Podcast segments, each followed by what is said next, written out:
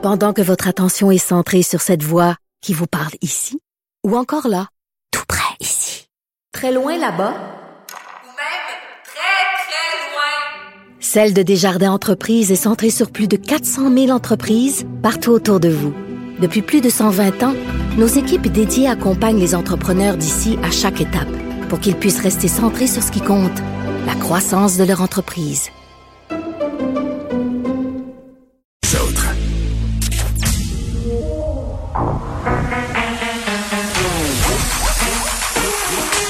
Elle a une opinion sur tous les sujets. Pour elle, toutes les questions peuvent être posées. Geneviève Peterson. Cube Radio. Salut tout le monde, j'espère que vous allez bien. Écoutez, je pense que j'ai jamais été aussi contente d'être en présentiel derrière ce micro. J'ai eu quand même une bonne petite peur euh, hier. Euh, vous avez entendu que c'était Vincent Dessureau qui me remplaçait. J'en profite d'ailleurs pour le remercier euh, d'avoir tenu le fort à pied levé comme ça parce que j'ai eu le téléphone qu'aucun parent veut avoir, mais que tous les parents redoutent en ce moment là.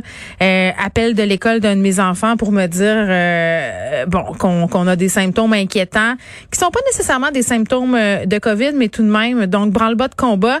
Et je chroniquais ce matin dans le journal de Montréal sur l'effet domino que ça engendre quand on a une famille de trois, comme la mienne, euh, enfants dans des écoles différentes, mais qu'en plus, on est en couple avec quelqu'un qui a des enfants tu euh, garde partagée. On mélange tout ça dans la grande marmite du doute.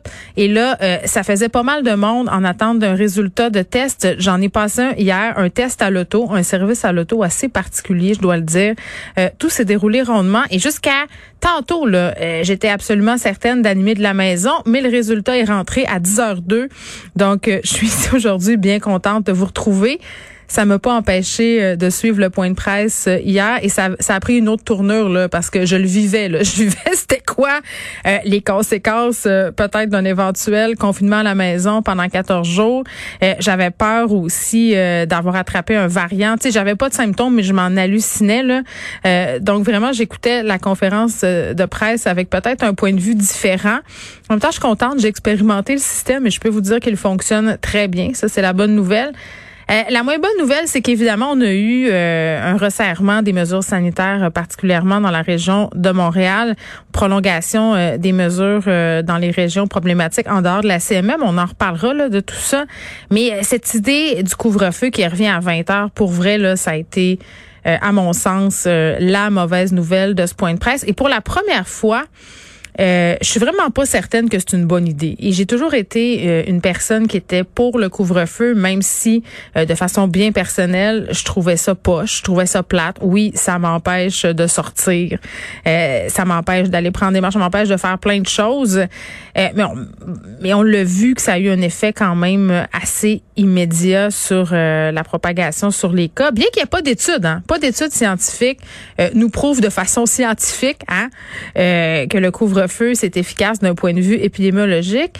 Euh, mais de me faire dire par le PM que c'était de façon préventive euh, qu'on appliquait ce couvre-feu-là, puis peut-être parce que c'est le printemps, puis parce qu'on a envie de sortir, euh, puis de voir des gens dans des parcs ou juste de prendre des marches ou d'avoir l'impression qu'on qu'on a un peu de liberté, ben ça faisait mal au cœur. Et je sais pas comment la population va le prendre, ni si bon, on n'aura pas le choix de le respecter. Vous allez me dire, là, mais quand même. Euh, je sais pas qu'est-ce que ça va changer vraiment cette heure et demie. Là. Hier soir, euh, en face de chez nous, il y avait une gang de personnes. Euh, puis je veux pas dire leur âge parce que je veux pas stigmatiser une population en particulier, là, mais bon, c'était une gang de personnes, disons-le comme ça, euh, qui s'embrassaient, envoyaient la grosse bille ses mains, qui se serraient à pince comme s'il y avait pas de lendemain, comme s'il y avait jamais eu de COVID.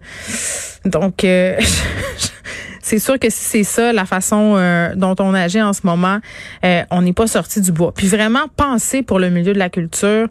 Euh, c'est une annonce qui fait mal. Salle de spectacle, cinéma, théâtre qui devront s'acclimater à tout ça, revoir leurs horaires. Certains devront fermer parce que c'est pas rentable. J'aurais des humoristes sur Twitter hier, des acteurs, être vraiment découragés. Tu sais, roue ferme, roue ferme, roue ferme. Confiné, déconfiné, confiner, déconfiner. L'idée, c'est d'essayer de trouver un équilibre. Ouais, et l'équilibre, je suis pas sûre, là, parce que plus en plus de gens qui se disent que tant qu'à faire des allers-retours comme ça, euh, qui engrangent des frais, on a eu les premiers à avoir parlé de ça, ce sont quand même les restaurateurs là, qui nous mettaient en garde contre une possible refermeture parce que ça coûte de l'argent euh, de remplir les frigos, d'acheter du vin, tout ça. Mais pour des entreprises, là, pensez aux gyms qui ont tout installé, qui ont rappelé leur monde, qui ont dû engager du nouveau staff parce qu'il y a plein de gens qui se sont euh, redirigés pendant la COVID, puis on les comprend.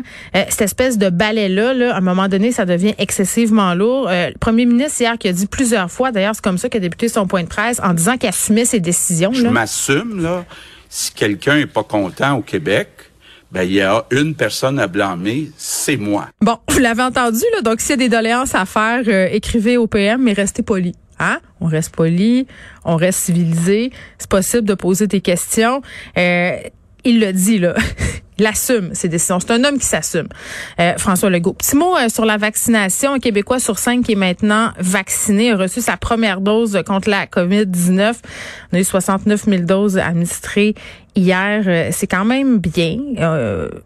20,6% de la population qui est vaccinée en même temps. Euh, je vais pas me faire prophète de malheur, mais on se rappelle que ça prend au moins 75% de la population pour aspirer à l'immunité collective. Donc, ça continue à se promener. Les COVID, euh, pardon, le COVID, les variants. Euh, cas quand même élevé au Québec aujourd'hui, 1683 nouveaux cas, 8 décès supplémentaires. On a un petit peu plus euh, d'hospitalisation. Puis en Ontario, pour vrai, la situation continue d'inquiéter. On est à plus que 4000 cas aujourd'hui. Euh, c'est énorme. Donc, c'est ça. Là, on, va essayer un peu aussi de revenir sur les autres annonces euh, qui ont été faites hier, sur les questions qu'on est en droit de se poser euh, par rapport à tout ça. On est avec Maud Laberge, qui est prof en économie de la santé à l'Université Laval, chercheuse en santé des populations et pratiques optimales en santé. Madame Laberge, bonjour. Bonjour. Bon, les mesures sanitaires d'urgence qui sont prolongées d'une semaine, euh, donc jusqu'au 18 avril inclusivement. Québec, Lévis, Beauce, euh, Gatineau, donc les commerces non essentiels qui vont rester fermés dans toutes ces dans toutes ces régions-là. École, c'est l'enseignement à distance, couvre-feu euh, maintenu à 20 heures. Là, du côté de Montréal, de façon préventive, on ramène tout ça aussi à 20 heures. Là, à Laval aussi, ça commence dimanche. On surveille des régions. Là, Madame Laberge, vous êtes chercheuse en santé des populations et en pratiques optimales en santé, est-ce que vous trouvez que les mesures qui sont proposées en ce moment, elles le sont optimales? Euh, ben, ça dépend de quel point de vue on se place euh, pour euh, dire qu'elles sont optimales, mais j'ose espérer qu'elles vont être surtout efficaces à réduire le nombre de, nouveaux cas quotidiens qu'on a observés en forte croissance dans plusieurs régions. et, je pense aussi à Montréal que, que on, voudrait ne pas voir euh, de, croissance là non plus, donc qui est une situation stable, mais qui est quand même mais qui est quand même fragile étant donné le contexte. Ben, parlant de Montréal, là, Mylène Drouin, la directrice de la santé publique, s'exprimait un peu plus tôt cette semaine. Elle disait que c'était une question de temps avant que les cas mhm. commencent à augmenter à Montréal. En ce sens-là, euh, je me posais la question par rapport au couvre-feu. Il y a deux affaires là-dedans. Un, euh, bon, comme je le disais un peu tantôt, on n'a pas d'études scientifiques qui nous prouvent que d'un point de vue épidémiologique, le couvre-feu c'est efficace. Euh, deux, en attendant à dimanche, est-ce que c'est pas un coup d'épée dans l'eau parce qu'on a quand même quelques jours pour poursuivre et les rassemblements dans les maisons il y a peut-être des gens qui vont vouloir, entre guillemets, se gâter d'ici à dimanche. Ah, en effet, euh, c'est sûr que oui, probablement que les gens vont vouloir en profiter euh, d'ici là. Euh, par rapport à, l'efficacité de la mesure, c'est que lorsqu'on dans les enquêtes épidémiologiques, on, sait maintenant que beaucoup de, de cas, l'origine de plusieurs cas de transmission, c'est les rassemblements dans les résidences privées. Et puis, à ce niveau-là, ben, c'est sûr que de ne pas pouvoir euh, sortir après 20 heures, hmm. ça va limiter beaucoup les rassemblements dans les résidences privées. Donc, le, problème n'est pas vraiment d'aller prendre une marche euh, seule euh, dehors à 21 heures, surtout quand il commence à faire beau, mais ce sont les rassemblements privés. Et la façon la plus efficace, je dirais, de réduire ces rassemblements privés, ben, c'est le couvre-feu.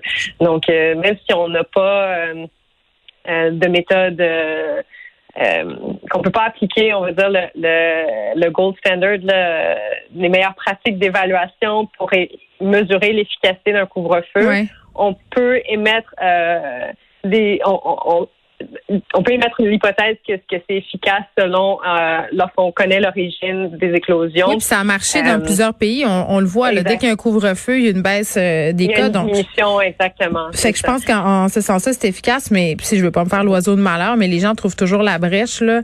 Euh, bien des gens là, pendant le couvre-feu à 8 heures, là, moi j'ai vu ça bon, tant au niveau euh, du fabuleux monde du dating que des soupers entre amis, de se dire ben je vais aller chez la personne, va juste dormir là, là.